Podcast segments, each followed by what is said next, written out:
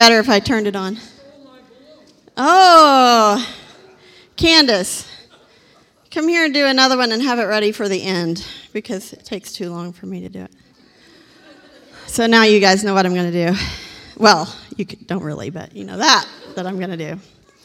Our small group lessons this year are about the Spirit, the gifts of the Spirit, the fruit of the Spirit, balance of the Spirit. And so I thought I would talk about the Spirit today. Oh, that's not distracting at all.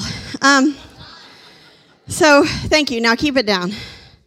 Uh, I'm going to, if you could put up my title slide, and I know it's not the first one in the program, but um, I'm going to speak about the unpredictable wind of the Spirit. Just like that balloon, you never know where it's going to go.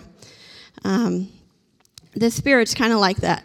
Nicodemus came to Jesus on the down low at night um, and asked him some questions. Jesus told him, You have to be born again, which really confused this scholar. How can I be born again? And then he kind of changed subjects, it seemed to. And he says, if you could put up John 3, verse 8, he said, The wind blows wherever it wants, just as you can hear the wind.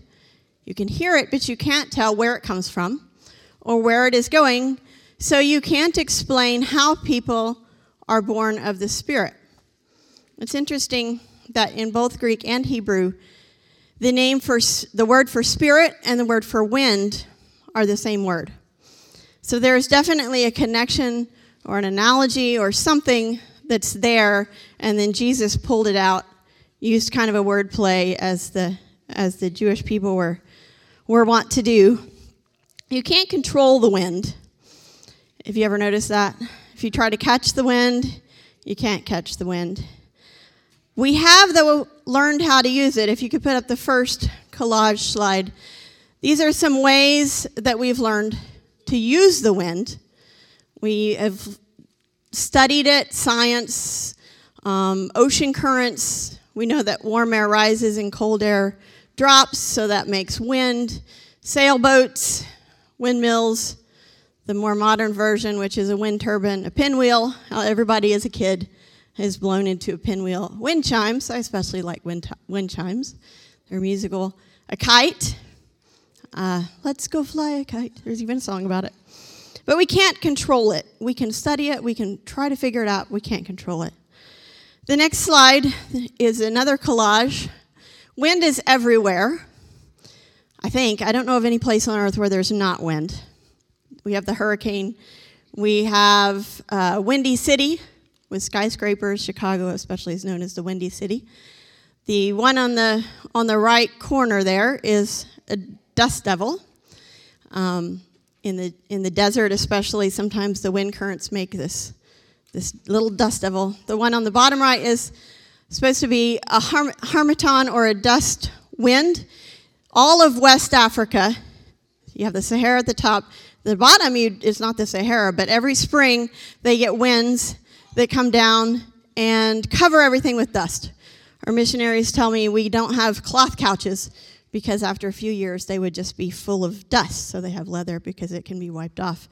Um, so we have learned that the wind is everywhere. We can't control it. When's the last time you heard there was a hurricane coming, but we got rid of it? No, that's not how it works. There's a hurricane coming. We think it's coming this fast. We think it's coming this direction. Sometimes they're wrong. We think it's going to be this strong or this weak. They study it, but we can't control it. And the middle one is a tornado. I grew up in Oklahoma, so I know a lot about tornadoes. Uh, every spring is tornado season, and you learn how to adjust as well as you can to the tornadoes. Science, the University of Oklahoma has a major uh, science center that studies tornadoes, and people who are insane go out and chase the tornadoes and study them and um, try to figure them out. What makes them happen? When are they going to happen? Where are they going to go? And they, the reason they have to study them so much is because we really don't know and they're very dangerous. We do know that there are tendencies, there are things that they come from. So in Oklahoma, well, around here even, we'll have a tornado watch. Watch out because the conditions are right. and you might get one. If you have a tornado warning, one has been spotted. You know, if you see a rotating wall cloud, that's one of the one of the things. Uh, they tend to move from southwest to northeast. Uh, they sound like a freight train. So if you hear freight train and you're not near the railroad tracks and it's tornado season, you might want to do something about that.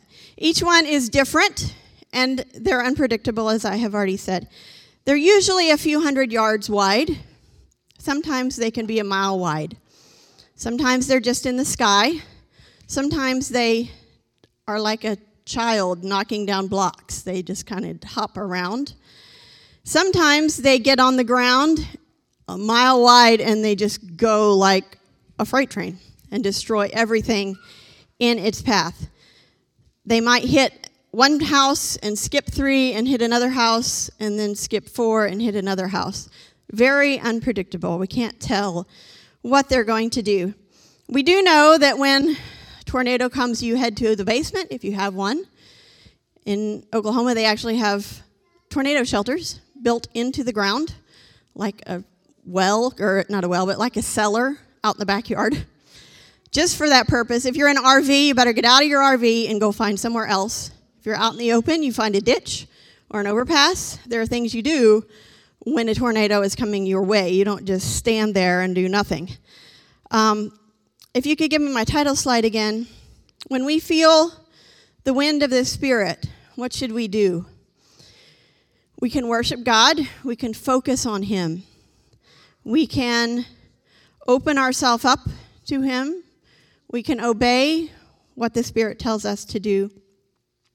Just like the wind obeys nature and natural rules, natural laws, the Spirit won't conflict with God's nature. It won't conflict with the other ways God speaks to us, such as the Bible. It is consistent with His nature, so the Spirit is for our good. It will not hurt us. It is loving.